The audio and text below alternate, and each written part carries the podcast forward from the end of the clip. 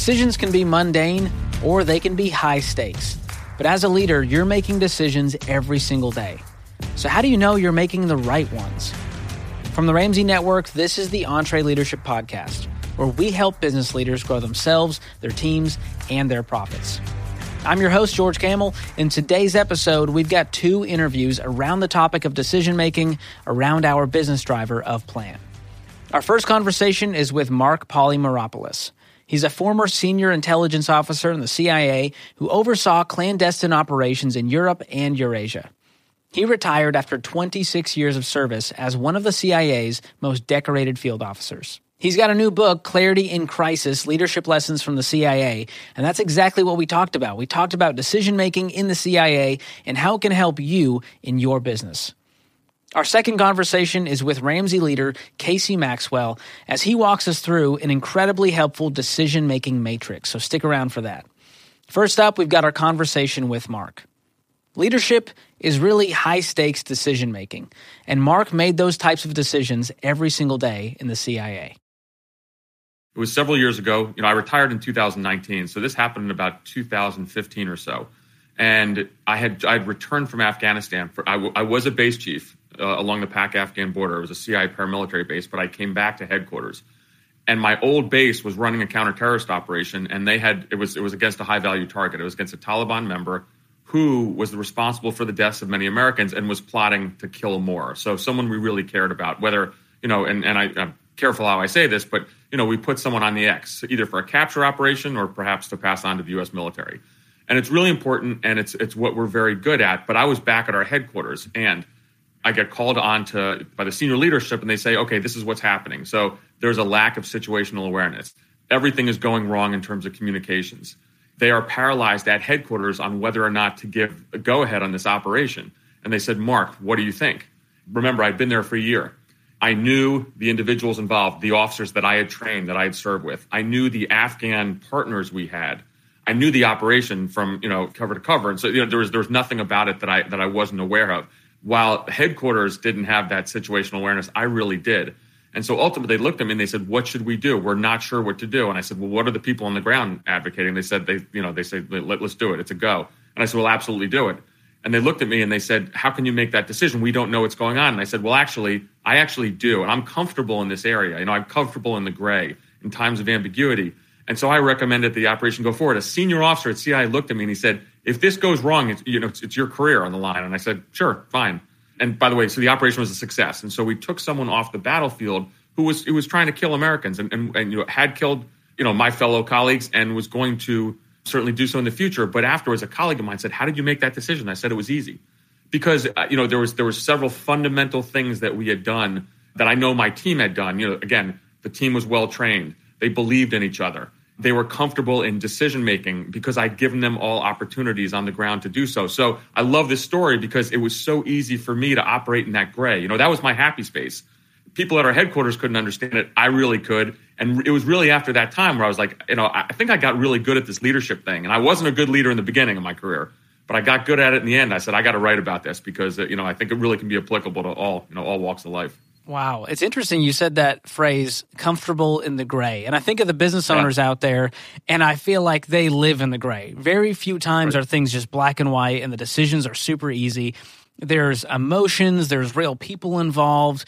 How do you live comfortably in the gray, but also have those processes and those fundamentals that you talk about in place? Is that what allows you to make those decisions? This is not something that, that Harvard Business School is going to teach. And, and but I like the, the, reason why I think it, it's it's you know people are really it's going to really resonate is because it just makes sense. So it's fundamental ways you build your team, the, f- the fundamental ways you train your team, how you believe in each other. So ultimately, you know, when, when those times are tough, you have the confidence to make the decision. Now, you, you're not always going to be right. That's okay. But you're not going to be paralyzed. And again, when I say it's the happy place, you know, you want to be the one when the times are tough, you raise your hand, you say, send me. I mean, I know that sounds dramatic.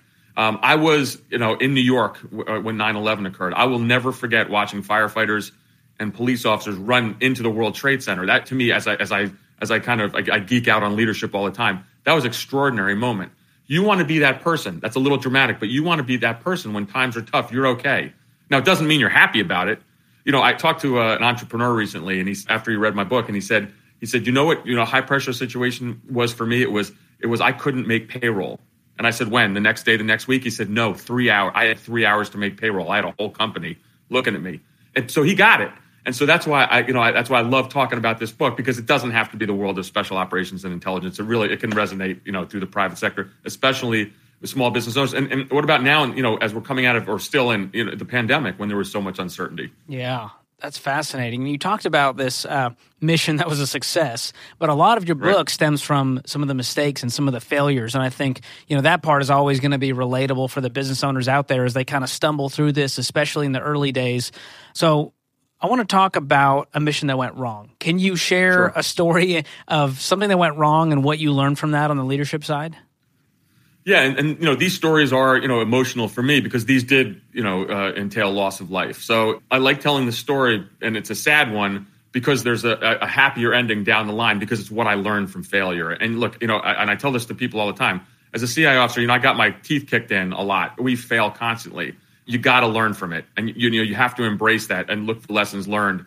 And that's the super fuel that you have. That adversity is the super fuel for later on when you're able to you know to make decisions under pressure. So I'll tell you the story. So we were in Iraq. Uh, I was living up in the mountains with the Kurds before the war, and we had recruited an Iraqi agent who was coming across enemy lines. You know, uh, when I say enemy lines, it was, Saddam Hussein's Iraq coming across, giving us information on order of battle of the Iraqi military. Really important, and Washington loved this as they were preparing, and we didn't really know it was going to happen, but they were you know preparing plans for a possible invasion forget the whole political statement behind this. I, I never talk about that. I was a, you know, I was a civil servant when I say, you know, this, these are things that I did. I was in Iraq and I was in Afghanistan. So were, you know, tens of thousands of others. But ultimately, the information that, that it, this, uh, this agent was bringing us, this Iraqi, was so important that Washington pressured me to keep on meeting him, keep on meeting him. Now, ordinarily, we have to take these security precautions, but I was meeting him too often. And I knew it. But there was so much pressure from back home, and we increased the pace of the, the, the meetings, which means he has to find a way to cross enemy lines. And what ultimately happened is he got caught, he got tortured, and he was killed. And that really weighed on me for a long time because while you know, it, it, what you know, was this my fault? Well, the answer, of course, yes. I have to take ownership of it. But as I look back, is what I should have done is I should have you know withstood that that you know in essence political pressure from back home and fundamentally said, you know, we can meet him only a certain amount of times and that's it. And this is something that's got to weigh on me, you know, the rest of my life. I mean, this is someone whose life, you know, was in my hands. One of the amazing things about being a CI officer is that these are the misnomers. These are the things that maybe the American people doesn't don't understand is when we have people who work for us, you know, and it's it's incredible. I talk about it in the book. You know, their life is in our hands. If I make a mistake, someone who, who put his faith or her faith in me, they may die. And what an incredible responsibility. So, you know, you have to be perfect with your trade craft, you know, with, with how I, you know, run an agent. And I'll never forget that story. And it really weighed on me very heavily, but it also caused me to get better. Yeah. Wow. That's powerful. Thank you for sharing that, Marc. Sure. And the book is about crisis. And when I think about crisis, it's something that can feel hard to plan for. It feels right. like a crisis is something unexpected. Is it possible to plan for the next crisis as a business owner? Are there things you can do to put in place, or is it just, hey, you just got to be ready to react when it comes? Well, uh, well, I think there's a couple things. First of all, you have to be prepared to react, uh, and and and, I think about my times. Now, I, I worked in the Middle East, um, and so you know, there's always some kind of upheaval in many of the countries where where I where I was living and working.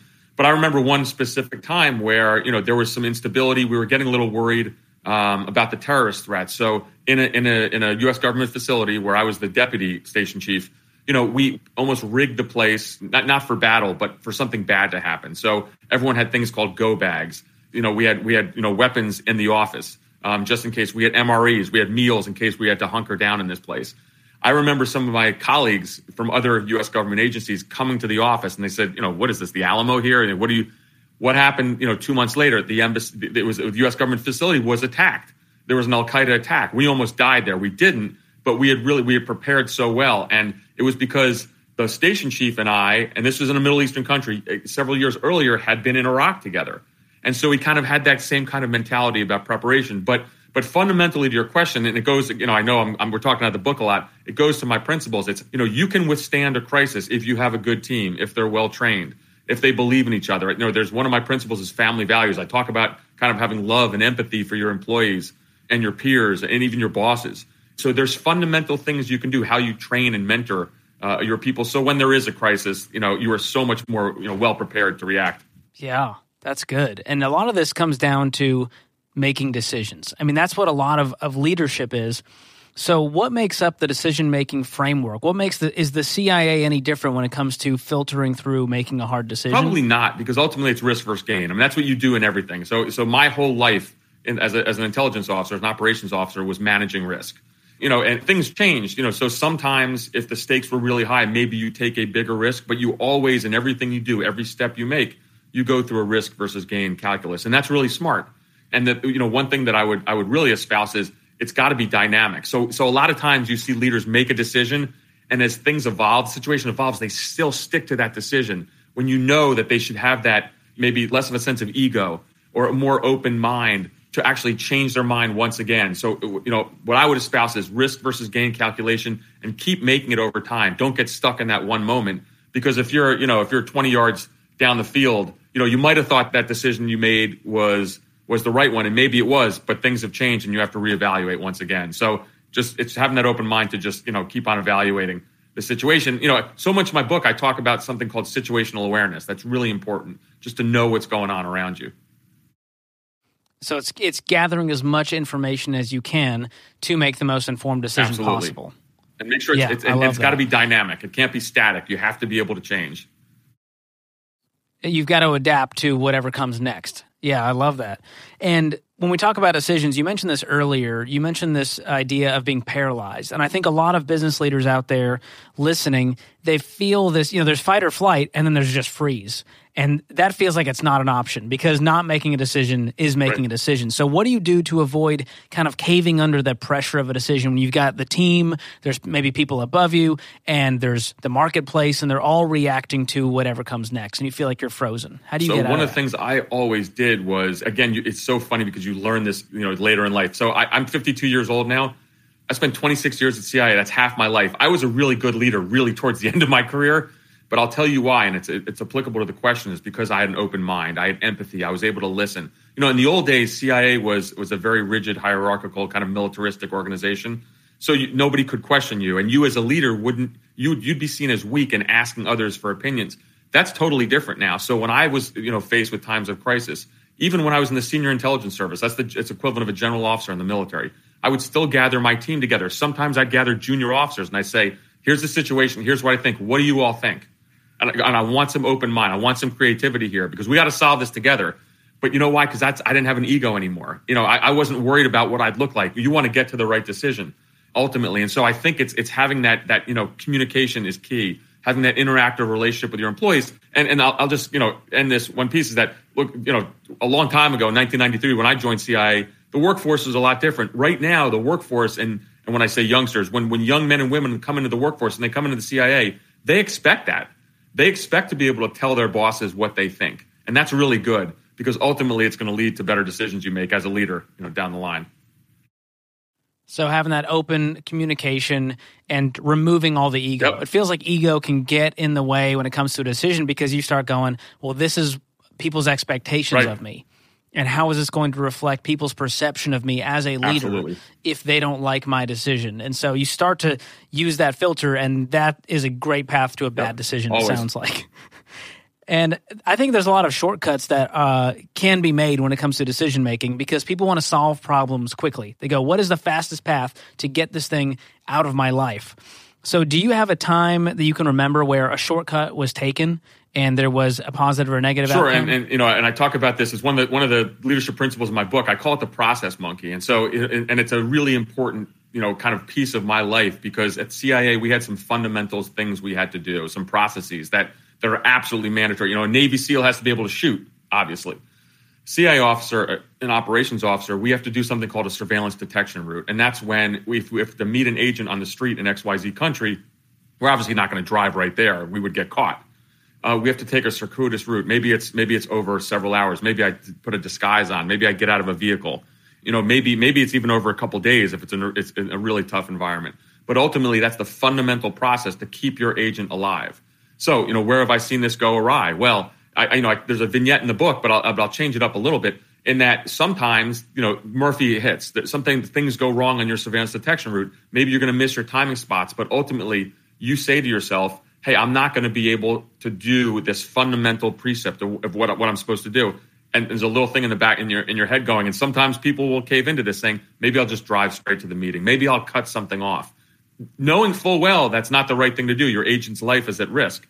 And so i have seen others take that uh, you know unfortunate step and they what they're doing is putting their agent at risk. I tell a story in the book how I, uh, the right thing to do is I was in a Middle Eastern country. I was meeting an agent, perishable, critical information. Washington was going to was going to change U.S. policy. They were waiting for me to get back and I was stuck in traffic. And if anybody knows the Middle East, that's all they have is traffic. Um, you know, wonderful people, great food, and traffic. And so ultimately, I missed the meeting, but I had to, uh, we call it aborting the meeting. I didn't go to the meeting. I couldn't do that fundamental piece. And I got back to the office, and my boss, the station chief, he said, Hey, hey start writing. You know, Washington wants this. They, we got to get this information to the White House. I said, I didn't go. I had to abort the meeting. I couldn't run the SDR properly. And you know what he said? Got it. Good, good, good call. So you know that, those are those are critical you know lessons that you have to learn, and and and because ultimately in times of crisis, if you have people who who understand those processes, when everyone else is confused and, and nervous, you're okay, and that's the gray, but you're okay in that. And, and I love that story because it, because it happened a lot. I mean, you know, a lot of times we miss meetings, but then as you kind of alluded to before, sometimes case officers would you know make a mistake and take a shortcut, and that that could end in, in you know disastrously. Yeah, and you're talking about processes and how well developed, consistently refined processes are crucial right. to any CIA endeavor. What do those refined processes look like, uh, you know, for the business owner? How can they start to develop those to use that for decision making? We can framework? think of different sectors. You know, so for example, if, if with a business owner, it would be things that you you know you'd want to do that you have to adhere to the right morals. You have to adhere to how you want to conduct yourself. So if you're in sales and so you're trying to sell a piece of equipment, machinery, a product. Um, it's the same type of thing. Is that product going to be well developed? You know, have you gone through the cycle of making sure this is a, a piece of quality product? And what you're saying to the customer, are you telling the truth? I mean, there's so many different examples on this. I think of a police officer. Police officer has to give Miranda rights to a suspect. If they don't do that, everything falls apart. What if you go into an operating room? You know, that nurse is going to have to prep you for surgery. I hope they did the right thing. So I think it's certainly sector business dependent. But one of the things I do in the book, and I call it the Mad Minute Checklist, is I actually challenge everybody is, hey, in your sector, tell me what is, you know, I call it the process monkey. Tell me the three or four things that you have to do every day to make sure that what you're doing is the right thing. And and I, you know, one of one of the greatest officers I ever worked with, it was, and she she is a legend in the U.S. counterterrorism community. But she told me the same thing over and over again. She said, just do the right thing. You know, you have to adhere to your ethics and morals. Um, and that's what the process monkey is all about. Find those processes that are absolutely critical and stick to it. And maybe we can talk about it for a second now is that doesn't mean you can't be creative. You know, you still have to have room for ingenuity. You still have to have to have room for adaptation, but remember those processes. Yeah, it's interesting. You, you talk in the book about you know innovating and taking risks, and it feels like those fly in the face of a well-defined right. process. And so, how do you kind of marry those two things when you go, "Hey, take risks, but also follow right. the rules"? And so, so again, you have to have your fundamentals. One of the things I, I love this example. So I've talked to you about the surveillance detection route in the past. So I'm in the Middle East. I'm having trouble making my agent meetings because I keep getting caught in traffic. So what do you do? So again, remember, I have to do something three or four hours. I have to be on the street. I have to clean myself off, meaning I have to make sure nobody's following me. However, which techniques I use, as I told you, maybe I'm changing clothes, maybe changing cars, you know, going to a subway. But with traffic, what did I do? It's a real world story. And I said, I said, you know what? I can't make it through in a car. I'm going to get a bike, literally a bicycle. That way I could weave in and out of traffic. So what did I do? I adapted a little bit of innovation there. You know, it's not, this is again, this is not rocket science. I got to get to points A, B, C, and D I can't get there using a car. I can get there using a bike. I still adhere to the fundamental principle that I have to be free of surveillance.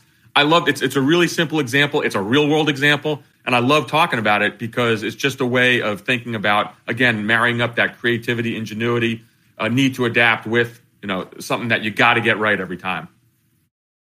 Yeah, so it's not about breaking right. the rules, but it's finding those creative ways to get it done uh, based on your situation. Right. I love that. I want to talk about the team. We've talked a lot about the sure. leader, but you know, you say the leader's only really as good as their team, and I love this concept of glue yeah. guys and glue gals. So, what sure. does that mean? This is my favorite principle. It's, it's the first principle in the book. It is just fundamentally the indispensable people that you have in a business unit and organization. And there's going to be those, and they're not going to be necessarily your sales leaders. It's not going to be if you're a Navy SEAL, the one who's kicking the door down, or for a CIA, case officer it's identifying fundamental, indispensable members of your team, very likely behind the scenes. And what do you do with them? And I learned this later on in my career. I wasn't good at this at first, but what you do, you do a couple things. One is, you know, you certainly celebrate them. When there is a success of your business unit of a CIA team, you you reward them. They're just as important, in fact, as the one who you know kicked down the door or you know sold several million dollars worth of, uh, of hardware to someone but the key part is that you use them in your planning processes, and that's this. That's something that I use that, that I learned very late. I remember we used to have leadership team me- meetings at, at the CI station. I'd want my operations officers there. These are my door kickers, you know. But by the end of my career, who else would be there with me? Would be the, the support personnel because nothing happens if you don't have the you know logistics equipment or you know you know or satellite imagery or you know or disguise kits or you know things I'm talking about in my world, but it's so applicable in other places too. And so I love that concept of the glue guy and the glue guy. I, I, once I gave this speech to a high school football team one time, and there was a there was a quarterback. He was the resident kind of you know stud quarterback, and, and, and a high school team was going off to play Division One football. And I asked him, I said, "Who's your glue guys?" And he said, "My offensive lineman." He pointed to their table, and they all started cheering. And you know, he got it. It's exactly right.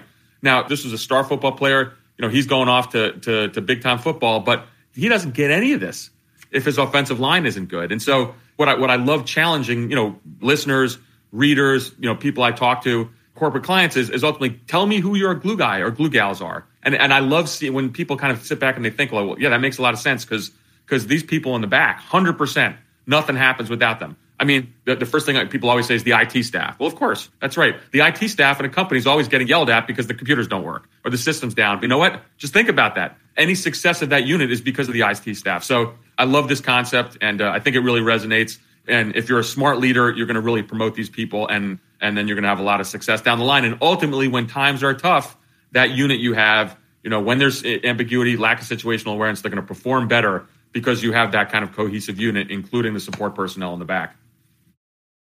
Yeah, I think of the people, you know, in the booth to my right That's who right. are making all this happen. Yeah. The technology, the production, the editing, all of that stuff. And, you know, makes me think about this. The leader feels like it's all on their shoulders. They've got to make all the decisions. How do you actually start to involve the glue guys, the glue gals in the process and the decision making and the planning? What does that look like? So you bring them in. So okay, so we have an operation. We our our job is to penetrate, you know, this would be a good thing you know, uh, you know, penetrate the inner circle of Vladimir Putin, his office in the Kremlin. So you get people together and you say, all right, how are we going to do this? Clearly, you have your operations officers, maybe you have your targeters. They're trying to figure out who the right person is that we, the U.S. government wants to recruit. But who are the glue guys and the glue gals? Well, they're the ones who are going to have to procure the disguise kits for our officers to go overseas, or or perhaps false passports, you know, things like that. And so it's involving them in the planning process from the beginning. And we, everybody is always surprised because so often that glue guy or the glue gal has the actual the key to everything that we just haven't even thought of. And so it's it's involving them. The other piece I would always talk about is is when we'd run an operation, I bring the finance people in. Money doesn't just grow on trees. You know, we want to do we want to run an operation. I think it's the greatest thing in the world. I've forgotten to include the finance chief who's like, hey, we don't have any money for that. Like, you know, so so bring them in at the at the very beginning too. It's such an easy concept, um, but it's all about kind of planning. So it's rewarding them, but even more important, it's uh, it's involving them in the entire planning process. So bring them in early on, make them feel like they're a part of it because they are. They are, and and reward them as well. So let's not forget that too, because you know everyone that you know, your sales leader, you're a case officer who recruited the target, you're a Navy SEAL who grabbed a high value target. You know, they're always going to get the accolades. Hold on a second. You better you better remember all the people in the rear. Just as important. And great leaders, and I say this over and over again, understand that. And guess what? They also treat everybody the same. You know, you might have your superstars. You better as as you're walking around your office, how you greet people, how you talk to them, who you spend time with. It better be equitable. If you're a smart leader, that's what you do. Yeah, that's so true. And you have this concept of employing the dagger. Yeah. So we're talking about recognizing your team, making sure that you're rewarding them. You talk about, you know, having healthy competition. Right. What does employing the dagger mean? It sounds very aggressive. It doesn't sound like something I want This is really important of. because when I wrote this book, someone a friend of mine, you know, in my world, you know, in the special operations intelligence world said, "Okay, this is great. We're all going to love this thing, but you know, you have to make this applicable to other other subsets of people." I said, "Who?" He said, "Librarians." And I said, "I'll never forget this." As I wrote the book, as I talked about the principles, I never forgot that that idea that this can't be this kind of book only designed for kind of type A, alpha male, alpha female, you know, extroverts. Not at all. And so, so when I talk about employing the dagger, it's encouraging healthy competition because everybody does rise. So what did I mean by that? So in the CI station, if we had a successful operation, I would, I, I, literally, I would go out in the street and buy like a little ten dollar dagger. I, I call it employing the dagger because it was in the Middle East, and I would give it to individuals who succeeded. I did so, of course, to everybody, not just the the case officers, you know, the kind of the door kickers, but I would do it to support personnel, everything we just talked about. But what happened is it fostered. It's a ten dollar dagger. It's not. This is not a bonus. This is not a fancy certificate. It's a deck, but it, it, fostered this incredible, healthy sense of competition where everyone was vying for these things. They talked about it all the time. They would hang it, you know, on their desks and stuff like that. You see this in the sports world all the time as well, you know, and, and there's so many different examples of teams and they, they have something. So, you know, I, I live in the Washington D.C. area. And so, you know, when, when the Washington Capitals won the Stanley Cup, the Washington Nationals, the resident, you know, the baseball team here too, gave them a little baseball helmet. So every time at the end of a playoff game that the Capitals won, someone would get a baseball helmet and they'd be wearing it in the locker room, and everyone was vying for these things. So it's it's you know this is small. It sounds silly. It's not. It's a wonderful way to breed healthy competition. And and so you know the dagger maybe is you know it sounds a little intimidating, but you can use anything. You know, and just in terms of of something to, to foster this. And if you get your team involved in this, it can be fun. It can be healthy. I had tremendous success with this, and it doesn't cost anything. Yeah, I've seen that happen uh, on the EntreLeadership team and many other teams here at Ramsey. Uh, I can think of award ceremonies they do that are really yeah. fun, where they just celebrate right. the the every. We call it you know excellence in the yep. ordinary. It's showing up every day, consistently doing the work, going above and beyond, all those things, and it really goes a long way because people feel that pride in their work. When you recognize that in front of their peers, it lights people up even more sometimes than you know a raise would. And so I love that idea of employing the dagger all the stuff we've talked about, the leadership, the team, it really comes down to gaining that confidence as you make your decisions and creating that quality team that can generate those results. But we can't do all of these at once. You've got the nine principles, right. but starting tomorrow, I can't go and employ all nine principles. So, what is the most important thing you think a leader needs to go do tomorrow to have more clarity in their decision. So first of all, in the, in the, principles itself, they build on each other. So so I, I agree with you 100. percent I don't want someone to take this book and to think they have to do this all overnight. So it's each principle is actually builds on on the next one, and it's and it's a progressive path. And this is not going to happen overnight. It can take it can take you know weeks and months. It's it's not difficult, but it is something you build on. But ultimately, I think that in my world there was something that was really important, and that was a concept of humility. And I say that, and it's really important because it's also ties into something else I believe in is that you know you have to dare to fail. You're going to fail. And so the one thing that you know that a CI officer understands is while you know I always I always talk about you know with some you know maybe dramatic flair we're the ones standing on the ramparts protecting you know our fellow Americans. And, and I really do believe that. But we're going to fail sometimes. So it's it's actually accepting that but understanding you have to learn from that. You have to you know take lessons learned from each one of your failures. Adversity is a good thing. You know one of my principles was adversity is the performance enhancing drug to success.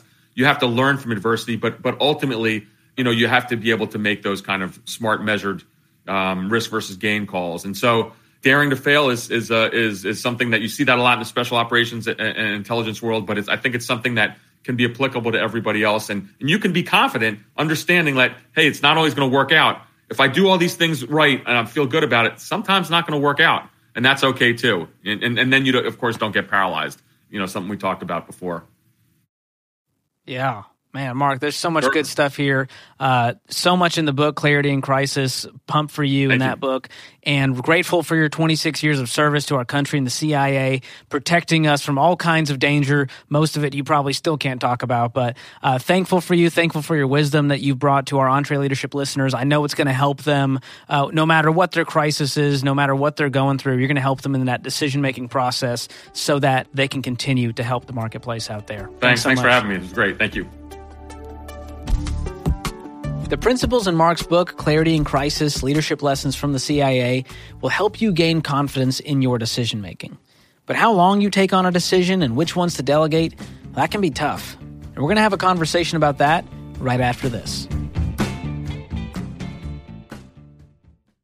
Here's a math refresher. There are only 24 hours in a day, so you and your team need to streamline time consuming tasks to focus on the activities that make money. Smart businesses are realizing that to reduce headaches as they scale, they need NetSuite by Oracle. NetSuite is the number one cloud financial system, bringing accounting, financial management, inventory, and HR into one platform. With NetSuite, you can reduce IT costs because it's cloud based. You can cut the cost of maintaining multiple systems because you've got one source of truth. It's a big deal. And you improve efficiency by bringing all your major business processes into one platform, saving time and cutting manual tasks and errors. So join the more than 37,000 smart companies like Ramsey Solutions that have done the math and are boosting their efficiency with NetSuite. And right now, you can download NetSuite's popular KPI checklist designed to drive the right behaviors for your business. Absolutely free at netsuite.com slash Ramsey. That's netsuite.com slash Ramsey to get your own KPI checklist. This episode is brought to you by Trainual. Even when you're great at running the day to day, a lot of leaders struggle to delegate. But delegation is a critical leadership skill, and empowering your team by building that skill just takes having the right system in place. Well, Trainual is that system, and it's a game changer. Trainual is an easy to use app that helps document and organize everything about your company in one place. Clear outlines for every role and responsibility step by step training for all your SOPs and employee handbook content, an org chart and directory. You can build accountability tests. Employees can even use Trainual's powerful search to answer their own questions. Companies using Trainual are cutting training time and related costs by up to 75%. Get started with over 300 templates and their world class support. It's time to get your entire team playing from the same playbook.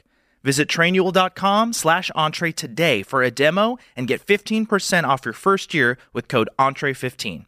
That's 15% off at T-R-A-I-N-U-A-L dot com slash entre with code E-N-T-R-E-1-5.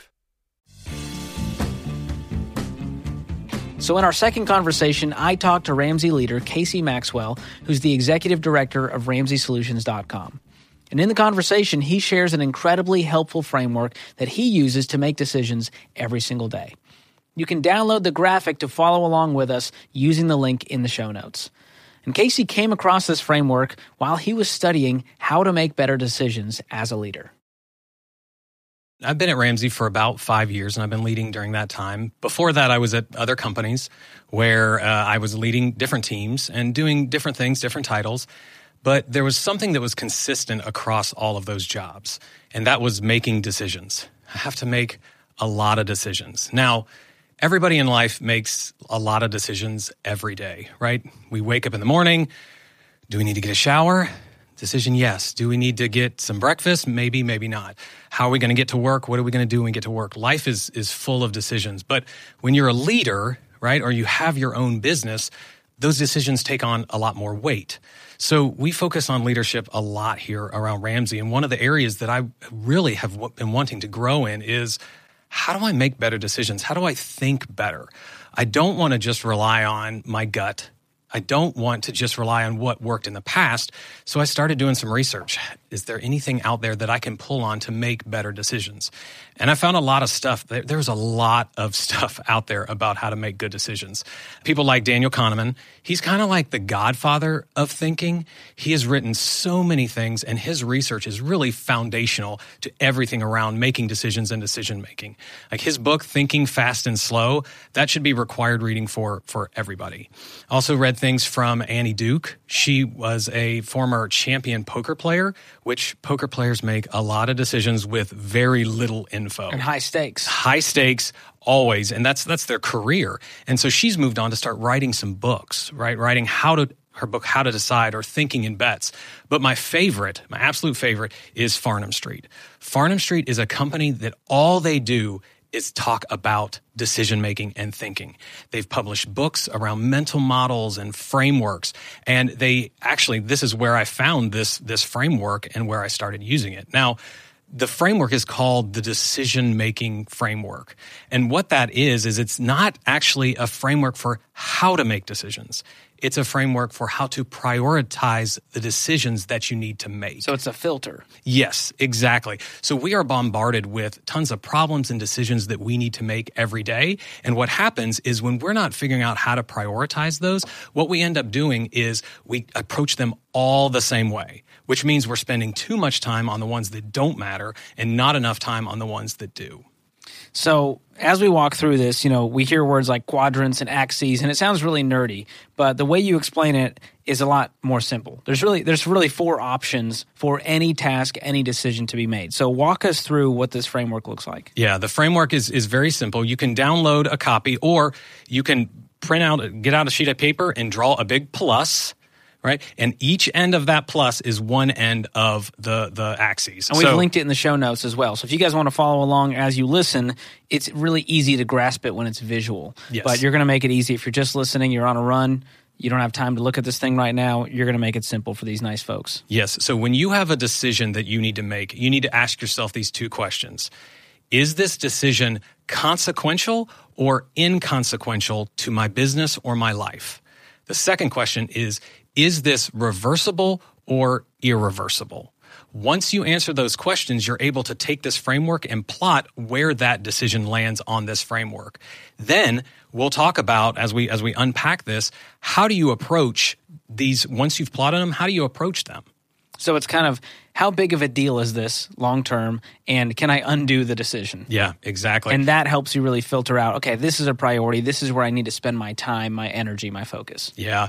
The consequential inconsequential is really one of the biggest pieces of this. Because when you're either a small business owner or you're a leader in a company, you think every decision that comes to you, you feel responsible for it and it feels consequential. And so you just give all of your time. But time is finite you only have a set amount of time. And so this matrix helps you say, where should I not be focusing and where should I be focusing?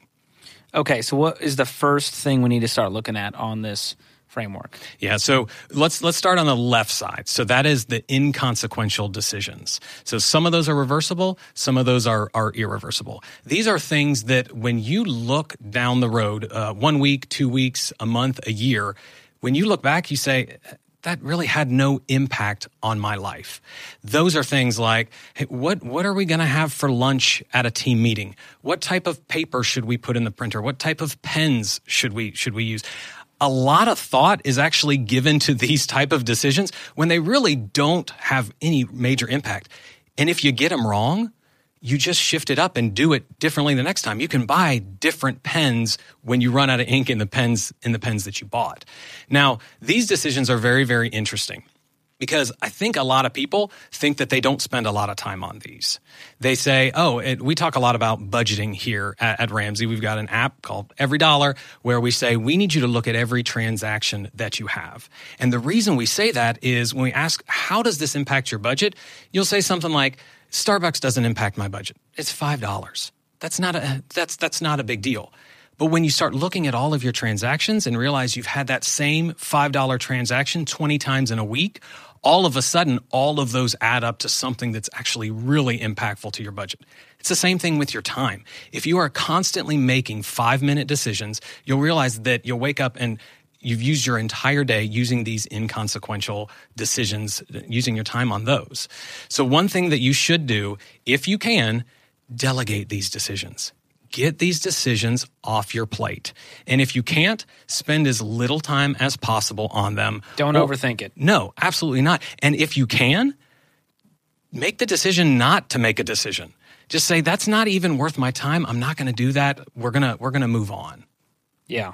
So that's kind of the left side here, in, inconsequential but reversible. And now some of these are irreversible. So it feels like, oh gosh, this this has a little bit more impact in my life because I can't undo it. But what's an example if it's inconsequential and irreversible? something uh, we brought it up the the lunch. So you're not going to be able to reverse no time what machines. You, what what you ate for lunch, but it's inconsequential because even if you didn't like it, you're going to have another team meeting and you're going to have another lunch. It's those type of things that even if you get it wrong, it's not going to have a major impact. Delegate that. Get somebody else to take that off your plate because you don't want to use any of your mind space for that. I mean, Steve Jobs is one of the ones that you knew he he wore the same thing every day, and he made he made the statement that he didn't want to waste time, any of his mental energy, on choosing what he was going to wear because he wanted to spend all of his time solving the big problems to help the Apple community. I love that.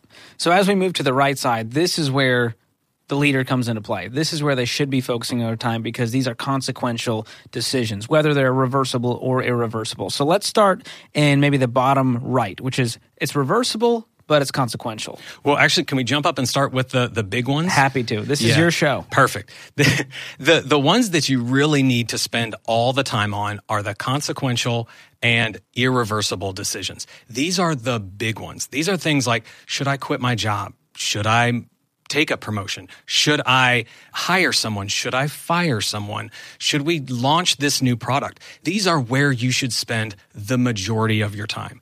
But I, I would argue that most business owners, most leaders, don't spend enough time as they should on these decisions. They're the ones that say, "Oh, that's really important. I should spend more time on that, but I've got to do all of these other Is it things. taken up by the other three quadrants Exactly. where they're going, I'm spending my time in the wrong places. I don't have time to think strategically Exactly. about the really important stuff. Yeah, they're spending all of their time in there and in those quadrants, and they're not giving the time they need to these really, really important ones.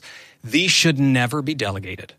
They should absolutely not be delegated. You should be spending time and setting time on your calendar to make these decisions. Now, when something is irreversible and inconsequential, we call, we talk about can we break that down instead of doing this big thing? Can we break it down smaller? And the, the phrase that we use here is can we fire a musket ball versus a cannonball? Yeah, break that up because we use that term a lot around here now uh, musket ball versus cannonball. And you can visually, you get the picture, right? The musket ball is a lot smaller, the cannonball has a lot more weight to it.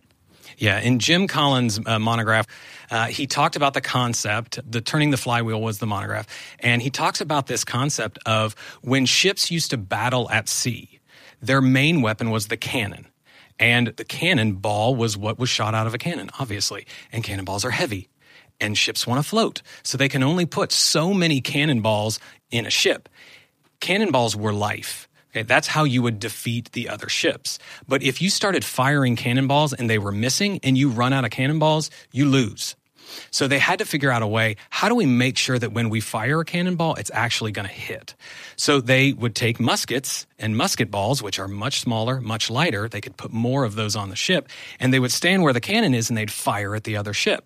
If it went into the water, they would reload and fire again. If it missed, they would reload and fire again. And they would do it till it hit the ship, and then they'd fire the cannonball. And they did that because they knew that their cannonball was going to find its mark, it was going to hit. We've got to do that in business, and we've got to do that with decisions. So, how can we take these big cannonball decisions that we need to make and break them down into these smaller, probably still consequential, but reversible decisions that we need to make? For example, are we going to fire someone? Now that's that's a consequential and irreversible decision. It's really hard to hire someone back after you fired them, right? And there's going to be a lot of time that you're going to have to spend either looking for somebody new or picking up their work or doing something like that. Before you jump in and make that decision, is there a consequential and reversible decision that you could make? Maybe it's something like a 90-day plan we've talked about that before where that is uh, you're going to sit with somebody and say okay for the next 90 days i'm going to dig in with you we're going to set some specific goals to see if you can start moving where you need to be now that's consequential because it's going to take a lot of your time but it's reversible because you may get 30 days in and go, it doesn't matter if they have 90 days or 90 years, they're never going to get where we need them to go. And so I'm going to make that consequential and irreversible decision to let them go. Yeah. Man, that's that's a big one, especially the emotional toll. You don't think about that part. And we do a lot of musket balls around here, whether it's, you know, testing things with customers or A B splits, all kinds of things, a soft launch where we go, hey, we're not going to let the world know. We're going to let the, the tribe know or our, our closest customers. And so there's a lot of things you can do as the business owner before you know making that big scary decision in that uh, right upper hand column. So Yeah, does that cover it? Exactly. If you're if you're thinking about, hey, I want to launch a new product or service, what is a way that you can test that first? Can you take a small group? Can you launch one specific piece of it and see if your if your customers are saying, hey, that's what I want, give me more of that. Then once you feel good about that, then invest the time and the resources and the energy to do that because all of that stuff is finite as well. Yeah. So you're talking about owning these decisions as the leader, but let's say, you know, it's not just you, it's not a mom and pop shop. You've got maybe a team, maybe you can even delegate to leaders. What is the level of involvement of, you know, you versus your leadership team or other people on your team? Yeah, that's good. If you are beyond that and you have other people on your team, those that fall on the left side, you should be delegating that to them all the time. On the right side, you should be bringing them in and having them be part of this decision. You don't need to make every decision on your own. You need to be able to bring those people in, have them help you gather the information that you need to make the right decisions. Yeah. And then on that bottom side where it is reversible, you talk about running experiments and gathering information. Is that really where those musket balls come into play? Yeah, exactly. Those are the the small things that you can do to say, "Oh, maybe that's not right." So if you want to go into a new service and you test it with a small group and you find nobody buys, nobody bites on it, then instead of saying, "Well, I've already wasted all of this time and energy and this cannonball and it missed," you've done a small test to say, wait, no, no, no. We need to go do that again. So let's, instead of going back up to the top quadrant, stay down there, make another small decision, test it, get more info so that when you make that big cannonball, you have all the information you need to know it's going to be a success. So I, I love this framework. What is the what is the right thing for a leader to do if they go, "Hey, Kacy, this is all good and well. I love a good framework, but how do I actually use this in my day to day to make a decision?" Yeah, the way that you want to start with this, either, like I said, print it out, use the link in the show notes to print out this framework, or draw one of your own, and then just start writing down every decision that you make. And once you write them down, plot them on here and see where, where they fall, and then start using what we what we've recommended for each of these quadrants. And then in a week, two weeks, three weeks, go back and look at where you plotted those decisions. Because I think what you're going to find is once you get a couple weeks out, you're going to look back and see something that you plotted and inconsequential and spent a lot of time on. That actually wasn't really important to your business. And so over time, you'll get better at figuring out what are actually the right things that I need to decide and what are the things that I can delegate or ignore. Mm, that's super helpful. And over time, I think these leaders are going to go, oh, I kind of have a gut for where this falls now, and this is really consequential. So let's take our time with this. And I'm going to delegate this because the printer paper, that can go over here, and someone else can make that decision for me. And really free up some brain space, free up some time, some energy, some resources to focus on those things that are going to move your business forward, that are really going to carry the team to another level. So I love this framework, Kacy. Uh, love the work you're doing here at Ramsey. Thank you for taking the time to think about this stuff and sharing it with our listeners today. Thanks. Thanks for having me on. Big thanks to Kacy for taking the time to share that super helpful framework with us. You know, decisions are part of being a small business owner. And once you use Kacy's framework, you still have to go make the decisions. An indecision can paralyze you and your business if you're not careful. So we've created a decision making checklist that you can get by texting the word decision to 33444. Again, text decision to 33444 or click the link in the show notes. Hope you enjoyed today's episode of the show. If you did, leave us a review and subscribe so you don't miss the next one. And if you're a small business owner with 2 to 200 team members, we'd love to hear your feedback on the show and ask you a few questions. Just click the link in the show notes to fill out a brief survey to schedule a call with Tim, our producer. You can follow us on social media at EntreLeadership. This episode was produced by Tim Hull, edited by Jacob Harrison, and mixed and mastered by Will Rudder. I'm your host, George Kamel, and on behalf of the entire EntreLeadership team, thanks for listening. Until next time, keep learning and keep leading.